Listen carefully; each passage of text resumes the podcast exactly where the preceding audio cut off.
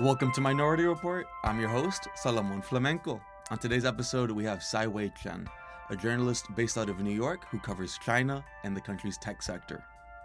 I really wanted Caiwei to come on the show because I think she brings a really interesting and unique perspective that's important right now. We're having a lot of talks and conversations about the role technology plays in diplomatic talks between China and US foreign policy. I think what Sai Wei brings to the table is the role of people and community in affecting or driving those talks. I think this is a really great conversation we had at a really pivotal moment in the history of these two nations. Not to oversell it, of course. Here's our conversation. I hope you all enjoy.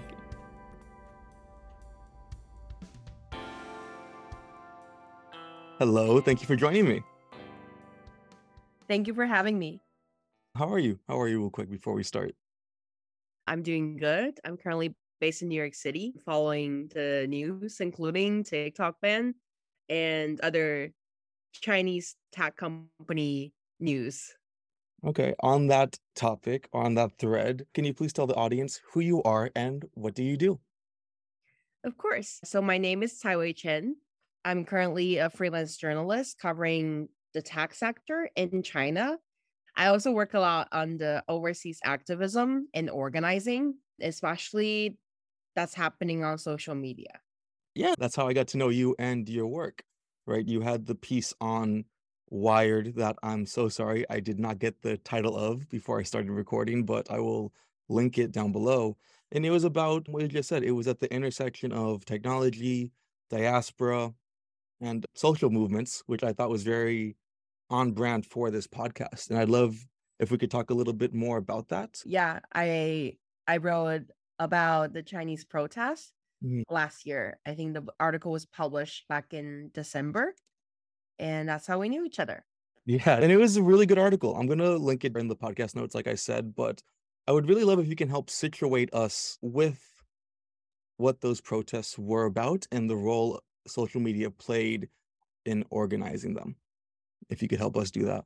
The role of the current protests or protests in response to the very draconian zero COVID policy a few months ago that we're seeing actually didn't emerge as protests. So, in other words, when these protests are emerging and people are organizing it, they happened in the name of vigils to Urumqi fire.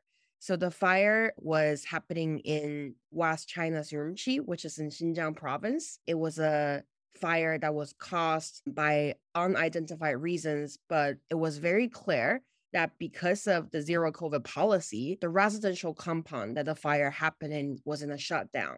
Mm-hmm. So the people that were locked in the building could not get help in time. The the firefighters could not get in the res- the residential compound because of the lockdown, and that caused at least eleven people, including um, children, lost their lives.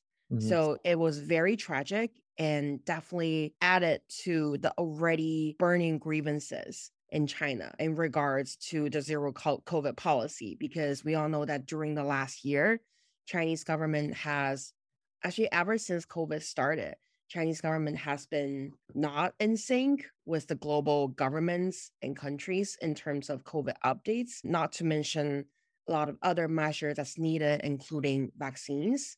I would say the fear for COVID was very strong and people were going through very extreme measures like home arrest style lockdowns mm. in their homes. So, of course, we're seeing all the problems we're seeing in the West in China, like the the depression, like the mental health issues, and but more importantly, through this fire and a lot of other incidents that people got to share despite censorship online we're seeing real human consequences mm-hmm. um, through the, uh, these measures has imposed. Mm-hmm. Uh, and this has caused like a societal wide grievance and dissatisfaction with the policy. So I think that's definitely the fuel of this protest. Mm-hmm. And they were called the A4 protests, correct?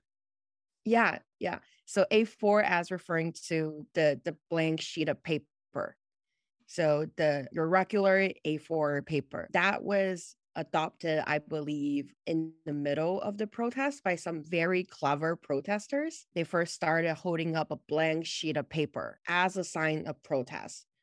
So we can see there were protesters that were holding up signs, mm-hmm. uh, posters, and slogans. A lot of them are freedom related and stated the matter they're trying to protest. But as we all know, this will get you in trouble in China the police started arresting people. We're seeing a very iconic meme being produced, which is in Shanghai. There's a there is a road. There's a street called Urumqi Road, mm-hmm. uh, which is of the name of the where the fire happened. Mm-hmm. So people started gathering around the sign of the road. Uh, that so Urumqi Road became an unofficial gathering spot for protesters. And the Shanghai government did a hilarious response to that which is they remove the road sign. they tried to remove the sign that says Urumqi Road to stop people from gathering there. Mm-hmm. Um, so that became a popular meme online, especially on Instagram and Twitter. People took a snapshot of the the workers, the construction workers that are taking down the road sign. And a lot of them even superimposed them with the Beatles album. And there was a lot of variations and yeah, just interpretations of that. That was a really interesting part of the article for me personally was the role Instagram meme boards played specifically in helping organize these diaspora communities. I was wondering if you could talk a little bit more about that. Like why what made Instagram and Instagram memes so appealing for this particular motivation? Yeah, definitely. So before we start talking about Instagram, I think a very important context is we need to know the role of Twitter in this wave of protests. Mm-hmm. Because part of the reason why, and a very important context of me writing the article, is the role of Twitter as a central information hub mm-hmm. was being hailed by Western media and a lot of people, especially Western media, are saying, are claiming, not claiming, a lot of Western media are featuring this blogger whose name is Li Lao Shi, 不是你老师, which is roughly translates to teacher Li. Mm-hmm. So this teacher Li person on Twitter, um, through anonymous submission model, became the central information hub of Chinese protest. So what we're seeing is if a Chinese protest is happening in any city, people have the video. The video will somehow made its way into Teacher Li's submission box. And Teacher Li will post it. And from many interviews, we know that he's a he's an artist. He's a Chinese artist based in Italy. Mm-hmm. Um, so he was sort of a dissident figure before this all happened. And he's he's very he he follows these Chinese protests regularly and posts a lot about social events. So it made sense that when these riots and protests and street gatherings happen, people just start directing the video to him and ask him, Can you post this for us? So he started doing that. And the result of that was very surprising more and more people started doing the submission model and he became the central information hub. If you go to the if you go to his page now which i think we can link in the description probably you will be able to find almost every single video that's available about chinese protests so teacher li unofficially became a media or an information board that's like almost 24 7 refreshing about whatever that's happening around China and outside of China.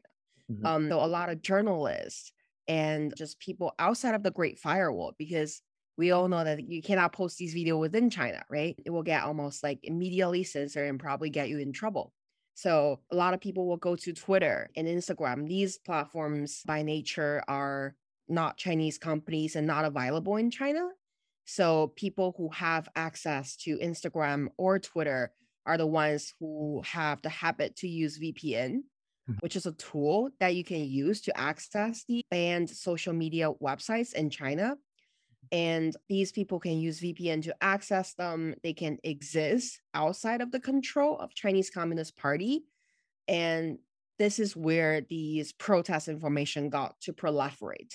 So I would say that A A4 movement was started in China, and we can see that the attention and the spotlight from media was mostly put on China and also Twitter, you can really see those videos and the media of the protest picking up popularity outside of the China.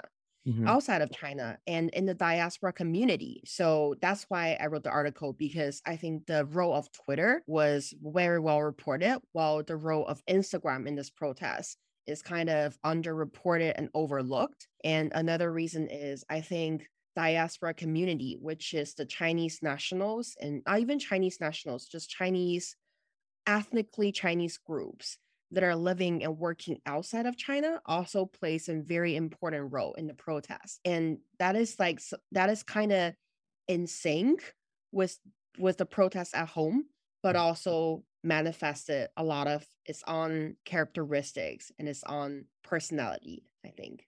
Yeah, that that's that that was really interesting to me actually, and I want to stay on this thread about talking or talking about the Chinese diaspora. In your article, you talk about how these recent protests push back against the narrative of the Chinese diaspora as almost an apolitical being, right? And I'm curious, how would you characterize the different types of diaspora communities that we currently see, and what role do you see them playing politically? Mm-hmm. Yeah. So I think it's very hard to talk about this topic without talking about my own identity first. Mm-hmm. So, like a lot of Chinese diaspora abroad, I am a Chinese national and I came to America through study abroad. Mm-hmm. Uh, I did part of my college here and I did my master's program here in America, and I'm cur- currently working here. So, this group of Chinese study abroad students or people who came came to America or Western countries after their childhood was largely overlooked by media and a lot of activism, in my opinion. On one hand, you are away from home long enough to be a little bit detached from Chinese domestic politics. And another on another side, you are you haven't stayed long enough to be fully integrated into, let's say, like US local politics or elsewhere, I believe is similar. Mm-hmm. So there's a very disjointed relationship between Chinese diaspora abroad with like Asian American activism. Because back in COVID first started, we're seeing a lot of anti Asian hate mm-hmm. activism in the United States and other Western countries too. And a lot of those activism and advocacy, if you look at the people who are leading it, which I believe is very important, rests on, oh, Asian Americans are Americans too, mm-hmm. which is an argument that innately precludes a lot of Chinese diaspora abroad, which is a huge population. And that led you to think if you're not American and you're not currently in China, what can you do in the political sense like how can you connect with the community and engage in like whatever that's going on in the current global political climate so until very recently i think that is a question on the community level remains very unanswered hmm. yeah but what i'm seeing since covid happens is a very curious and interesting turn that chinese diaspora community abroad are gradually finding their voice. And I think the Shanghai lockdown and the A4 movement was definitely a definitive point. Mm-hmm. Uh, that after this and during this, you're seeing a lot of diaspora focused organizations, grassroots groups, and even meme pages, right? It's a it's a very grassroots grassroots form of organization. They're really emerging online. They especially Instagram. So back, I think two years ago, I was following zero, next to zero Instagram accounts that are targeted at diasporic Chinese people. Now I'm following over a 100 mm-hmm. So there's really a boom, and a lot of these plat- a lot of these pages they started as meme pages and mood boards, and that's what I was discussing in the article that I'm so curious about because a lot of these pages and the community building within the overseas Chinese diaspora didn't start it out that political. And although the the widely held notion that oh Chinese study abroad students are just rich, spoiled little brats, these these arguments are obviously blatantly wrong Mhm. and have been proven wrong. I I definitely do think the radicalization and the politicization, if that's a word, I think it is, Yeah, it is. uh, it's of great of the Chinese diaspora, especially the study abroad and working abroad youth community, didn't happen overnight. There Mhm. was a gradual process, and I think in this case particularly, what's very interesting is how aesthetics and humor plays into it, and this process was very gradual. Mhm.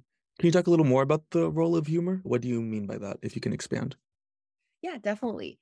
So, uh, as we can see, I've talked about there were a lot of grassroots organizations, meme pages, and communities forming on Instagram. And a lot of these Instagram pages started as meme pages. So, in 2018 and 2019, I believe, one of the first meme pages started.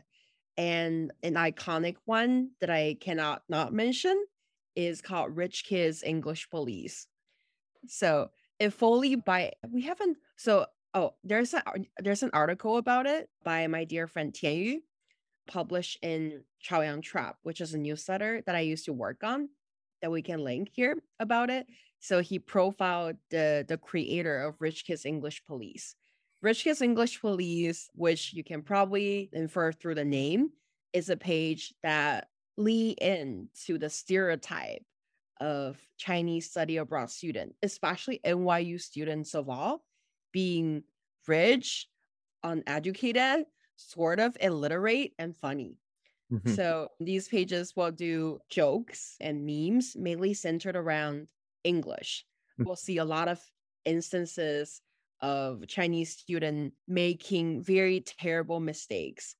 Uh, or they will spell things they will spell things wrong. Like they will they will throw a very extravagant party playing Secret Santa, but ended up spelling Santa as Satan. Or you will see obviously very rich and like a rich, rich, rich fuck boy type. I shouldn't say that. A rich boy wearing not Balenciaga, but Beijing Siaga t-shirts.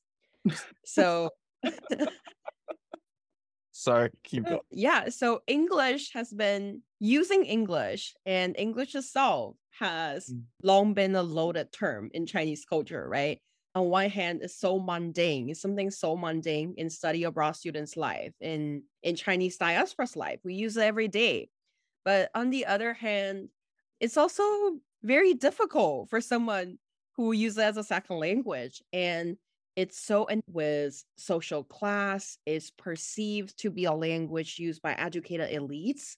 Mm. It's perceived to be this language that will add this extra layer of officialness and professionalism in a lot of occasions.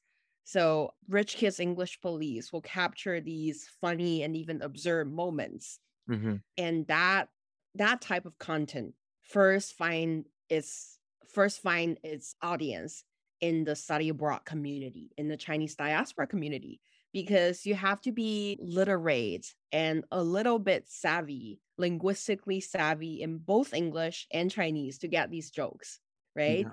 so accounts like this and i believe another is called dongbei cannot be fucked with Dongbei can be fucked with. Dongbei is a region in China. You can compare it with like American South. So people in Dongbei, people from Dongbei are known for being very hearty, very enthusiastic, passionate, and have funny accent. Okay. Another NYU student who is from Dongbei started Dongbei can be fucked with. And there's another account called Daily Dose of Meme for All. Mhm. These are really the holy trinity of Chinese diaspora meme pages. the the three OGs. And you can see from these G meme, meme pages, communities started to form. Mhm. And you see these pages rallying Chinese people from different regions, studying at different universities, working at different companies, and variations of them also started to emerge. So there are probably a, a big corporate analyst version of these meme pages. There's a there's a Bay Area version of these meme pages, and there's so different variations and niche started to emerge. And it's not long till these jokes turn political. Mm-hmm. So, and that's a very important term because the unwillingness to talk about politics and like a, a tendency of political apathy from my observation was av- was evident was something that's real in the chinese diaspora community people do not like to directly criticize the government or do not want to do that without a good reason because Mm. still although you're overseas there's something called reporting culture which is like stemmed from the ultra nationalistic movement in china circa starting circa 20 2016 17 Mhm. um, the over the internet and society overall are getting to a peak of nationalism and a bunch of people which the internet calls little pinks emerged they basically go on the internet and brainlessly fearlessly defend china defend the chinese government and these people a lot of these individuals are also in the overseas community and people are very fearful of being reported to the government. So there's definitely this culture of silence and surveillance that kept people from doing things more political or voicing any of their opinions. Because growing up as a Chinese millennial or Gen Z, you didn't, if your childhood was mostly in China, you didn't get that exposure to participating in politics or advocacy that was largely deemed as dangerous, especially although this generation didn't experience the 1989, the Tiananmen movement themselves, the the ghost of the Tiananmen movement and the memory from oh the last round of university students that are actually actively speaking out against the government. Look at what happened to them. The distant memory is still haunting the entire nation and people. Mhm. So I think Instagram provided a very clever middle ground. And if you look at a lot of literature and characteristic of Chinese internet, the the rhetorics of Chinese internet and the commentary of Chinese current events tend to be very playful and very, very subtle. And that's that fit into the the vibe of most of these accounts. They're smart, they're subtle, they're sly, they, they use this puns and thing imageries to to roast people and to to crack the joke so it's not long until like political jokes and jokes about the shanghai lockdown found its way into these meme pages and i think a very another very important fact that factored into this is because of the because of covid a lot of study abroad students are now doing online classes or professionals are working from home now. So more Chinese diaspora abroad are returning home.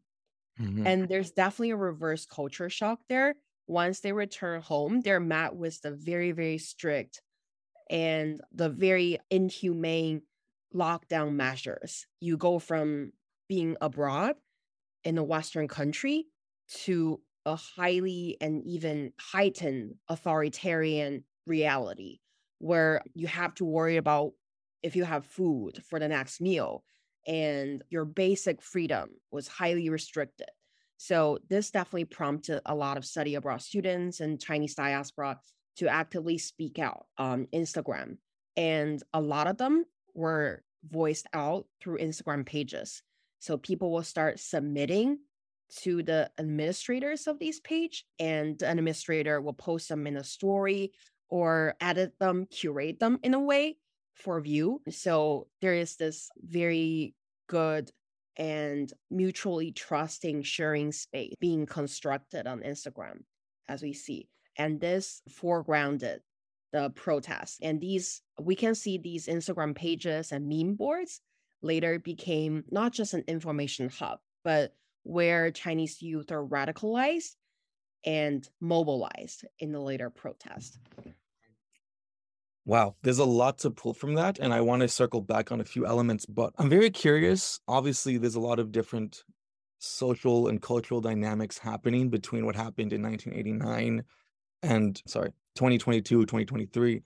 But what what accounts for the different government reactions to those protests? Because they did end very differently in my view at least. Did it have anything to do with this the cultural background or social background about what happened in Urumqi and Zhengzhou, or what exactly led to these different responses?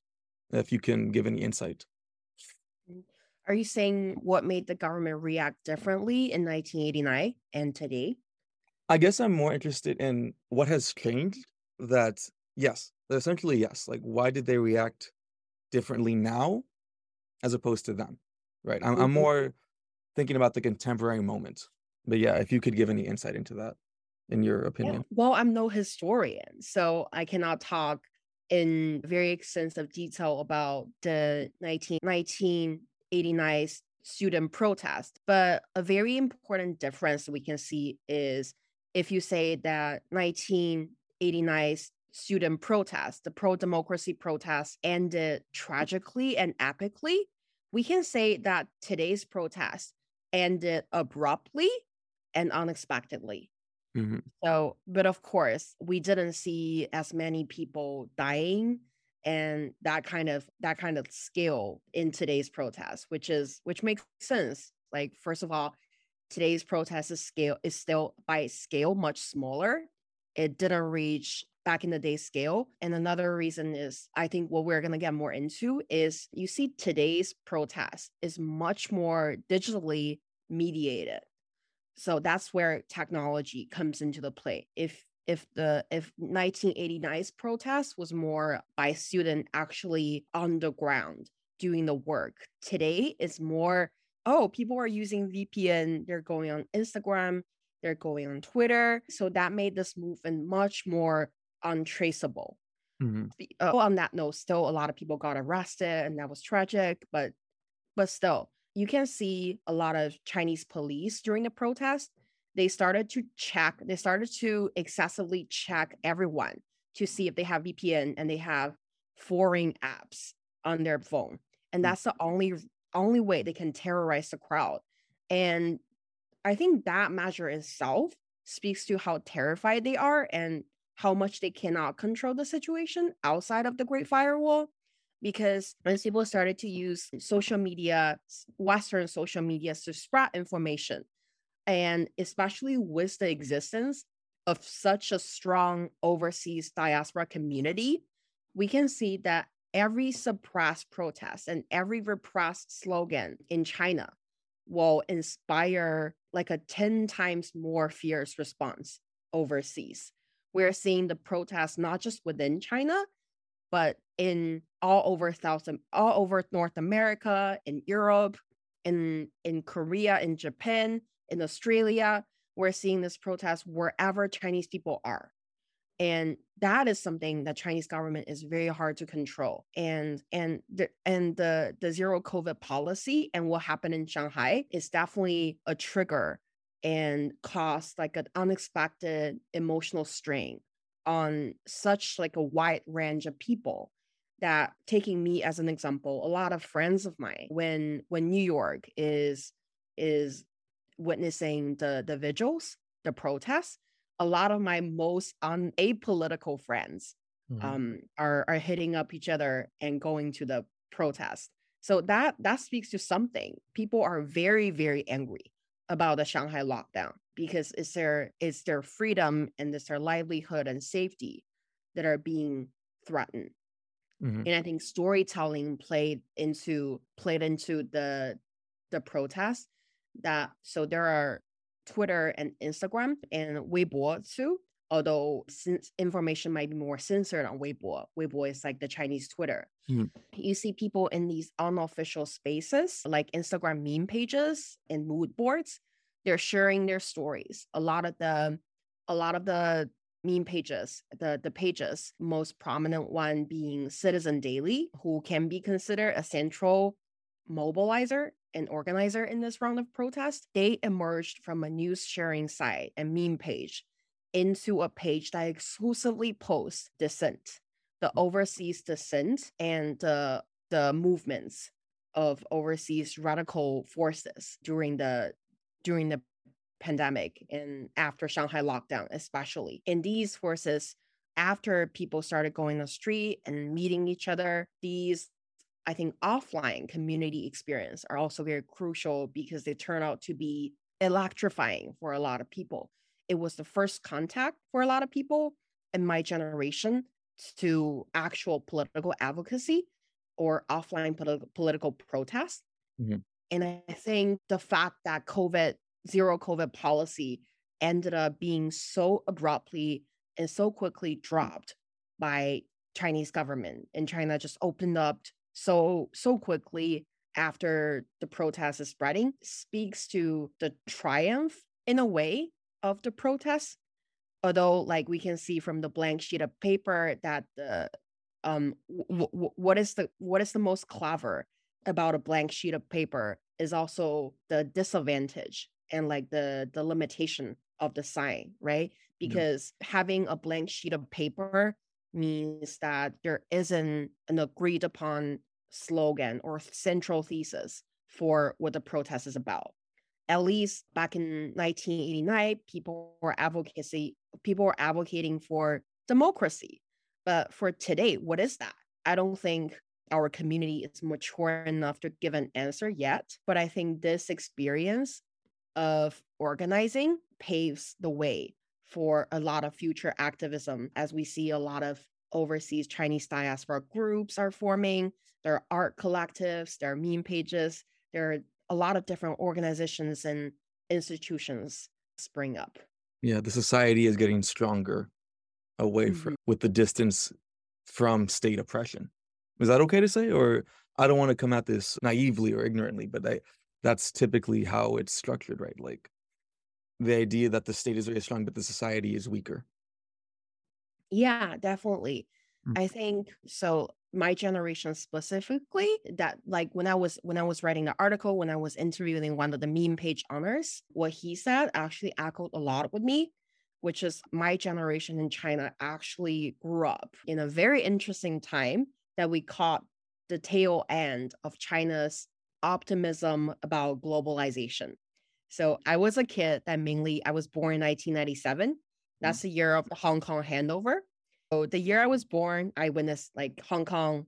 I mean, I didn't actually remember it, but that co- coincide with Hong Kong being handed over back to China. And as a little kid, I grew up in the 2000s, where all you hear is this optimism for 2008 Beijing Olympics. So Beijing Olympics is definitely a monumental event in a lot of Chinese Gen Z's memory because it was so it was so heavy heavily propaganda propagandized in the Chinese propaganda machine and grow, going to school we're just hearing this the world is connecting china is opening up to the world and we're embracing the world before 20, 2008 i think china is going to be china is going to be more economically strong but also social socially and culturally liberal Mhm. that was a widely held belief of many people and that's the very reason of why so many people of my generation started learning english right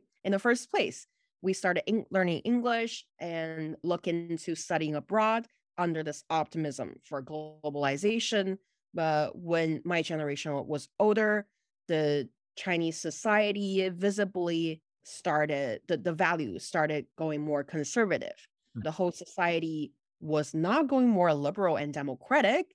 Instead, it is going the authoritarian direction. We got a new leader and we got this whole new, more intense censorship that limited the the space of free speech and expression. So this contrast, I think, is something that's very new and fresh in our memory to unpack. And it's not something that's kind of unleashed until the recent protest. Yeah. That is really interesting. And that's something I should have maybe given more thought to. The just the timeline of being Chinese and being Gen Z. Like that is a monumental couple of decades from the hand over of Hong Kong to the Beijing Olympics. Yeah, that's that's really interesting. I want to s- circle back. I don't know if you have any comments on what I was just saying, but I do want to circle back to Chinese Americans and the Chinese diaspora who are studying abroad and working abroad, which is a significant population. Again, please tell me if I'm being naive, but you said there was a lot of questions still in the middle of that, right? Like, do you see any solutions of that coalescing or working together through technology or through protest means to kind of find solutions towards what you're talking about? I'm still trying to figure out the exact question, but I mean, do you see those two communities working together more or finding common ground?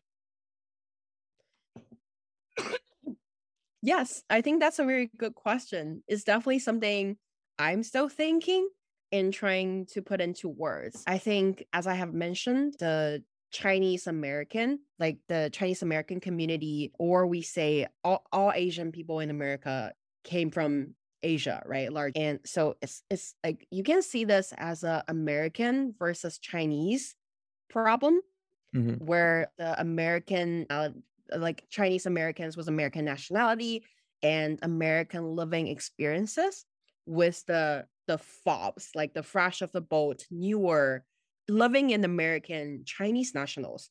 You can frame it as a American versus Chinese problem, but you Mhm. can also frame it as a generational problem.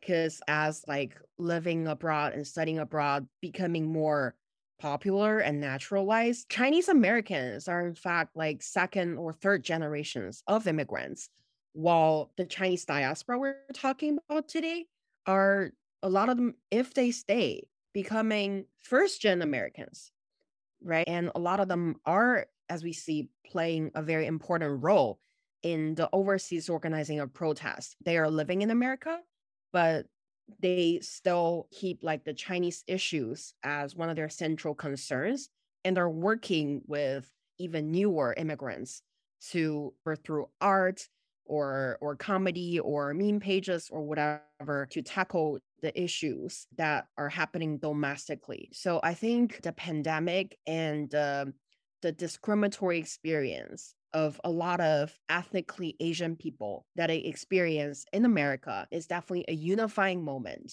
for a lot of people because discrimination doesn't see generations or nationalities.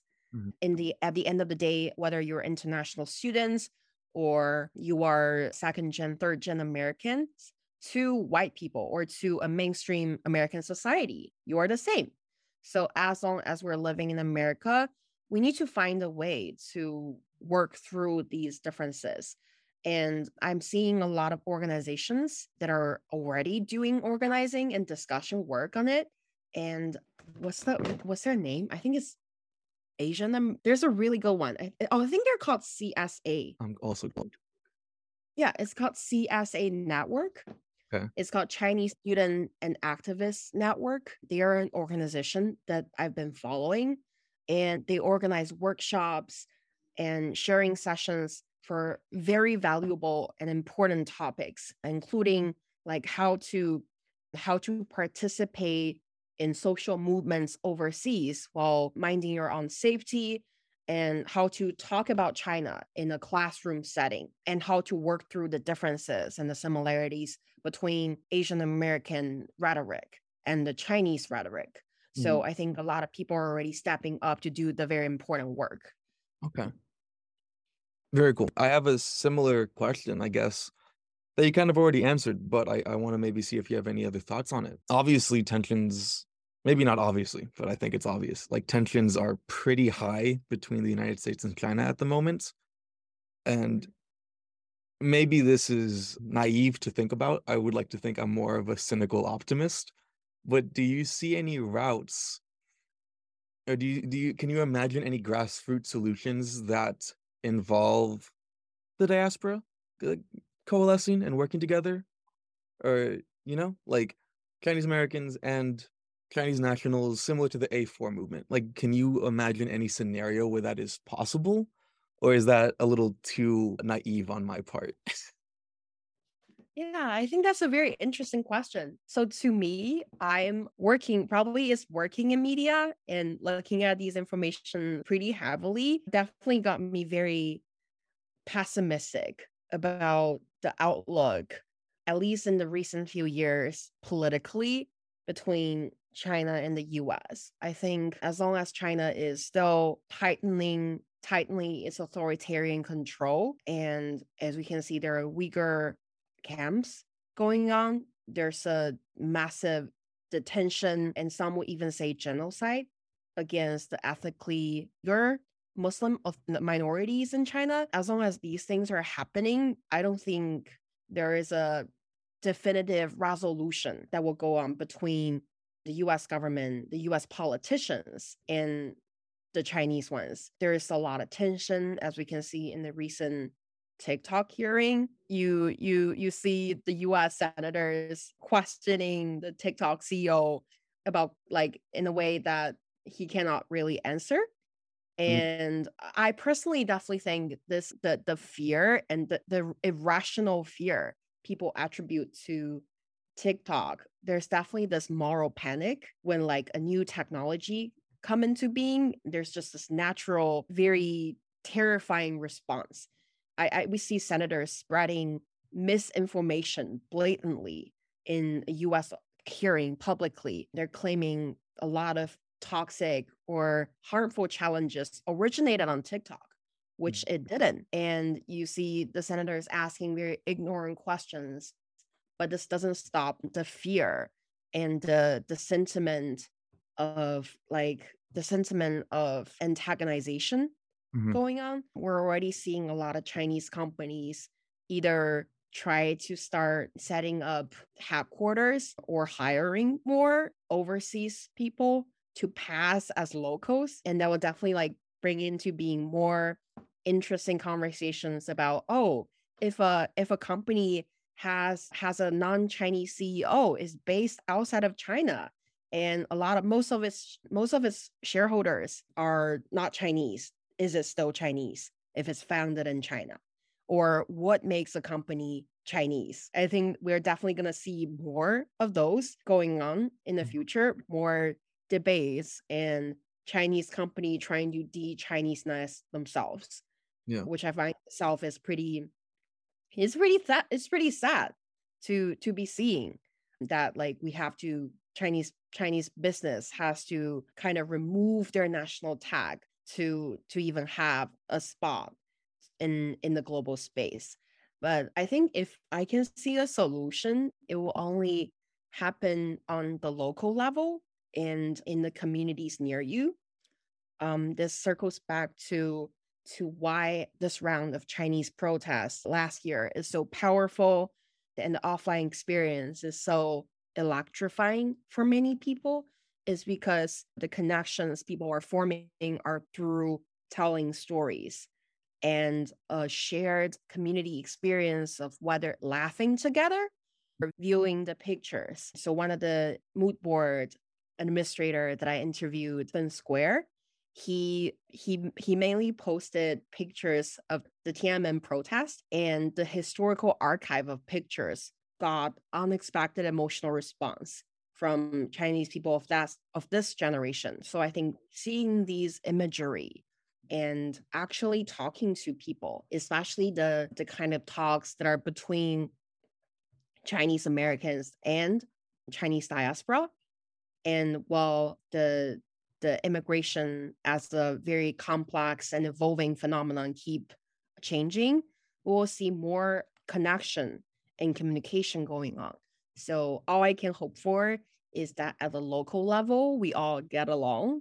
Mm-hmm. And while authoritarianism and antagonism between nations are going on, individuals can have some fun with it with their friends. Yeah. Yeah. I thought that was really interesting too. I know it was a little bit ago, but talking about the comedy of the meme pages. I mean, it's it's classic satire, right? Like it's a classic way of poking fun at authoritarianism, at a, to a certain extent classism, right? Like the performativity of it, even though you get some things wrong, like having a big secret Santa fest that you misspell Santa. I thought that was very interesting. Just one something I wanted to say earlier. Yeah. Speaking of which, does does TikTok connect to the Wi-Fi? That's so classic.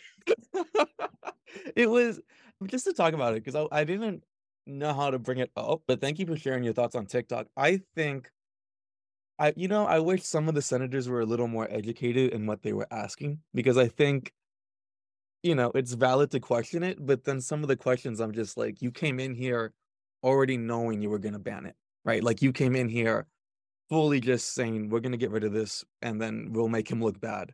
The poor guy like can't answer like everything connects to Wi-Fi. you know? Yeah, and they really you see so many I, I feel like US Congress here that the hearing is really doing like reverse PR for the US government in this sense in Gen Z's hearts. As you can see on TikTok, I personally am a TikTok user. And if you go on TikTok, the newest TikTok trend is defending TikTok. There, there were obviously a lot of funny, funny memes. People were calling Shou daddy and saying he's attractive and making making memes and parody of the the questioning going on but i think i hope like this is also between generations technology can bring people together but also divide people and generations and i remember like when when youtube first came out and in china when when social media first came out people had a lot of doubts about it people were having this moral panic Mm. thinking, oh, it's young people are losing themselves. The, the morals are being threatened. We have heard this so many times. So yeah, I, I think the senators need to use some technology probably. Not a less serious question, but just to get your thought. Do you think it's gonna get banned? Do you think it's gonna spin off into its own American based company? Just any quick thoughts? Like what do you think the future holds for TikTok? I really do not know. I think what I think what I think is that it whether it's banned or not, the users on the user side, they're definitely not gonna see any imminent change on their app because if they're banning this through App Store or forbid people to download it, people who already have downloaded it can still access it, right? Mm-hmm. And they will have to, and if they're gonna force a sale, it's gonna cost way more time than ex- expected because we've seen this whole TikTok needs to be sold act being played out under Trump mm-hmm. two years ago, and it didn't work out. So I do think the sentiment is still going to be there. What I'm more worried about is the Restrict Act. So they're passing an act called Restrict. You know, I know, right? They they really spend a lot of time coining these names. So the acronym is like Restrict.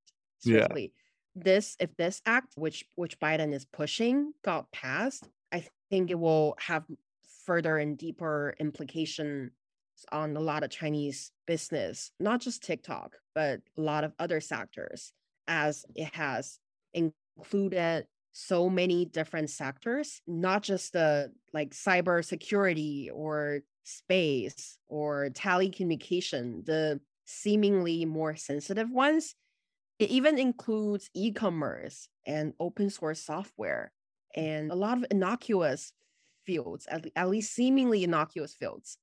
So I think that would definitely factor into how Chinese companies are making decisions to expand into American market if that got passed. Yeah.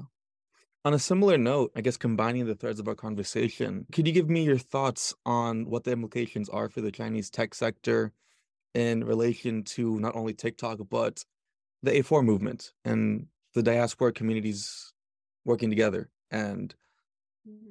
in relation to the crackdowns also happening. That was a very messy question, but I'm basically asking where does the Chinese tech sector go from here with the Great Firewall, but also a very strong study abroad and work abroad community? Yeah, I think that it's very interesting that we see a lot of technology mediated dissent and protest in the last year but the role of chinese internet companies and chinese tech sector especially the the companies they're largely absent mm-hmm. so it the, and the reason of that is is uh, pretty pretty much goes without saying if any social media platforms allows uh, a video that contains the sins, it will run into problem, most likely with Chinese government, right? So by nature, they cannot do it. What we're seeing is not just Chinese protesters and dissidents spreading their message across Western social media like Instagram uh, and Twitter. What we're also seeing is they're embracing a lot of low tech solutions.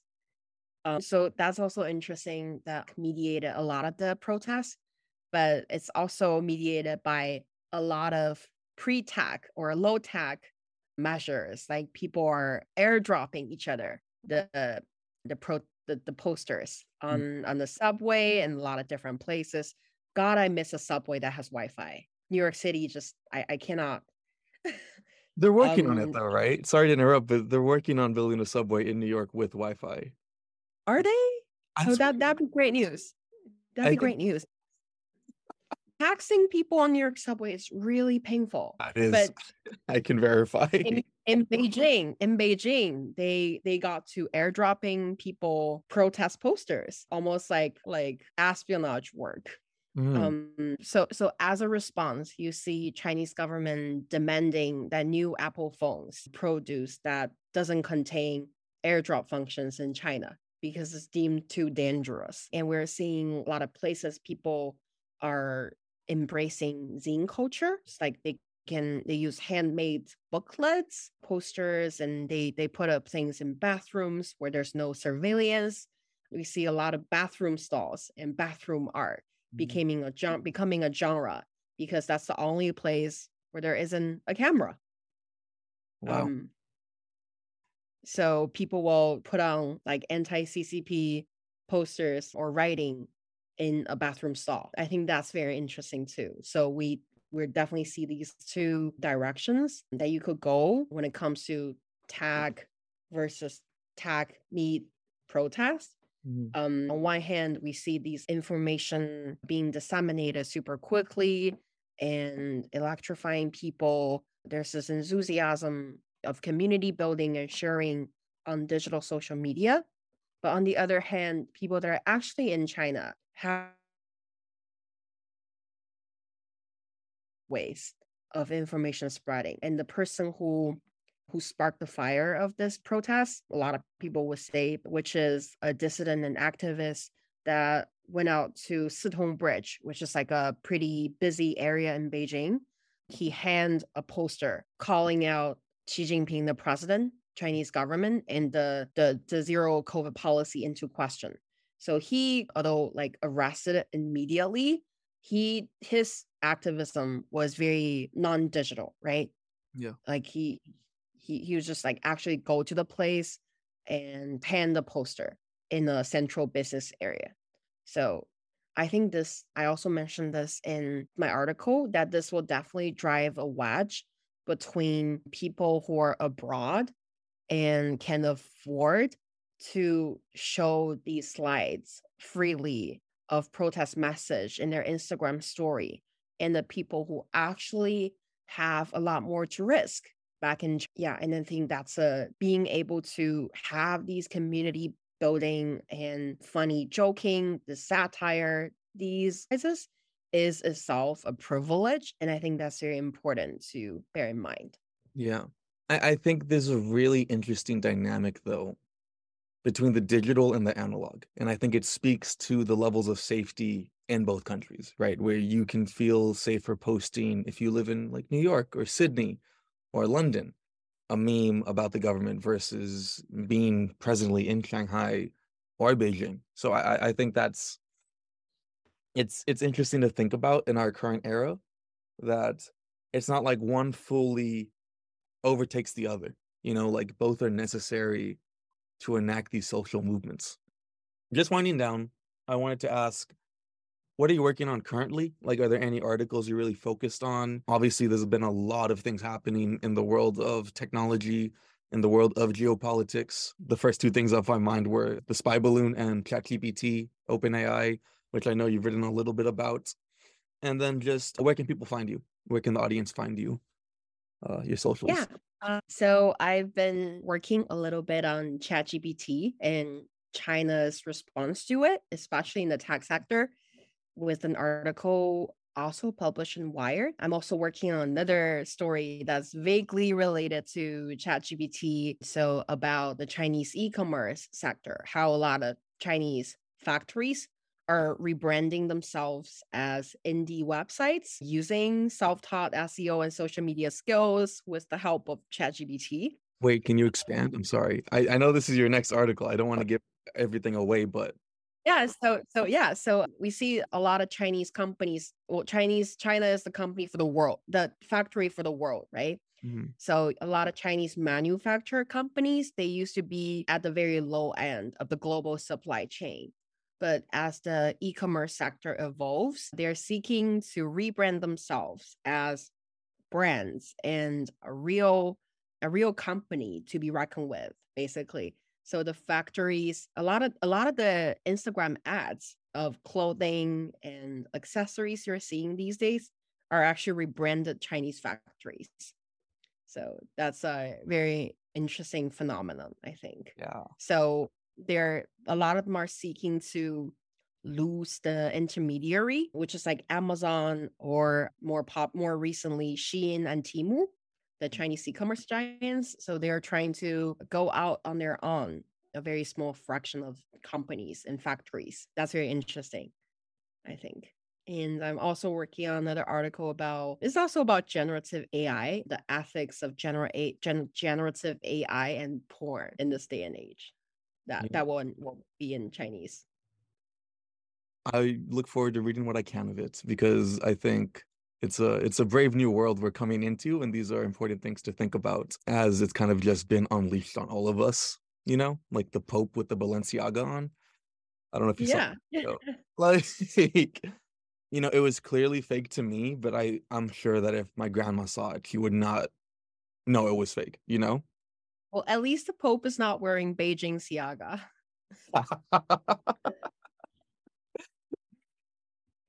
i mean who know he's a man of the people like i could totally see him you know trying to connect interculturally in that way where can the people find you what social medias would you like to plug yeah, I'm on the dooming site twitter.com and my Twitter handle is at Caiwei C.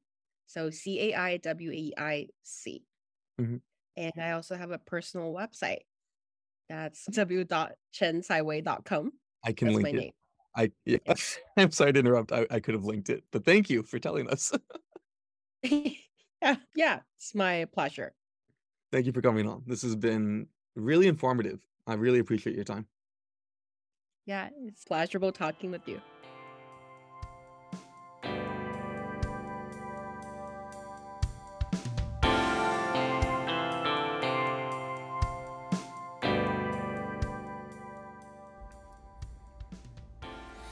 I think what's really interesting to me coming out of this conversation, quite frankly, was the role of comedy. Because when I read her Wired piece, I I recognized the role comedy played in these protests and in this organizing and in this collective action. But I think what's important for me to to point out for myself, at least, right, is I mean, just having the gratitude of realizing and recognizing the privilege of being an American, right? And this is something we're going to talk about more and that we have been talking about on this show a lot. Even though I and other people who have come on this show are minorities in this country, there still is an amount of freedom we're granted, right? To criticize the government, to criticize our leaders, to talk freely about it that other people do not have. So I think that's a really interesting thing that happens in diaspora, right? Especially from this perspective, from this specific example of the Chinese study abroad diaspora or work abroad diaspora, where they are allowed certain privileges that they did not have on the mainland. I think satire is very powerful in that way. I think there are limits. Obviously, I think there is a limit to what the media can do as opposed to on the ground collective organizing and action. But I, that is something very powerful, isn't it? That is something incredibly powerful that we maybe take for granted that we shouldn't. I think it's an incredible gift. Um, I wish I was funnier to say something funny, but I, I'm grateful for that perspective and to and to really place it and situate it in this context, right? I mean, the state within its borders can only do so much. And it can do a lot, do not get me wrong. It can exert incredible power. But what happens when there are communities that leave those borders and are open or have more freedom to express themselves and their, let's say, uh, disdain for certain policies and actions, right? I think that's super interesting for all countries in this day and age, honestly. Like we're, we're talking about China in this example, but we can look to Cuba and past examples that we've talked with Miami Freedom Project or Angelica. I think this is something we're going to talk about more in coming episodes, but is especially important now as um, you know, I might have one less social to use. It's very possible the US government will ban TikTok in the coming days or weeks. How they do it and through what legal methods they use to get it done is another conversation for another time. But I think in our modern globalized setting, this is something we're going to have to reckon with more and more. And I'm not saying I have the answers or Wei has the answers or anyone has all the answers, but just to bring up the question and to really think through the actions of the coming years is something important to consider. But uh, that's all we have for today. On that note, I want to thank everyone for listening. This has been Minority Report with me, your host, Salomon Flamenco. You can follow us at Instagram uh, in the podcast notes down below. And if you'd like to continue the conversation, you can email us at minorityreportbeat at gmail.com. Thank you all for listening, and we'll see you next time.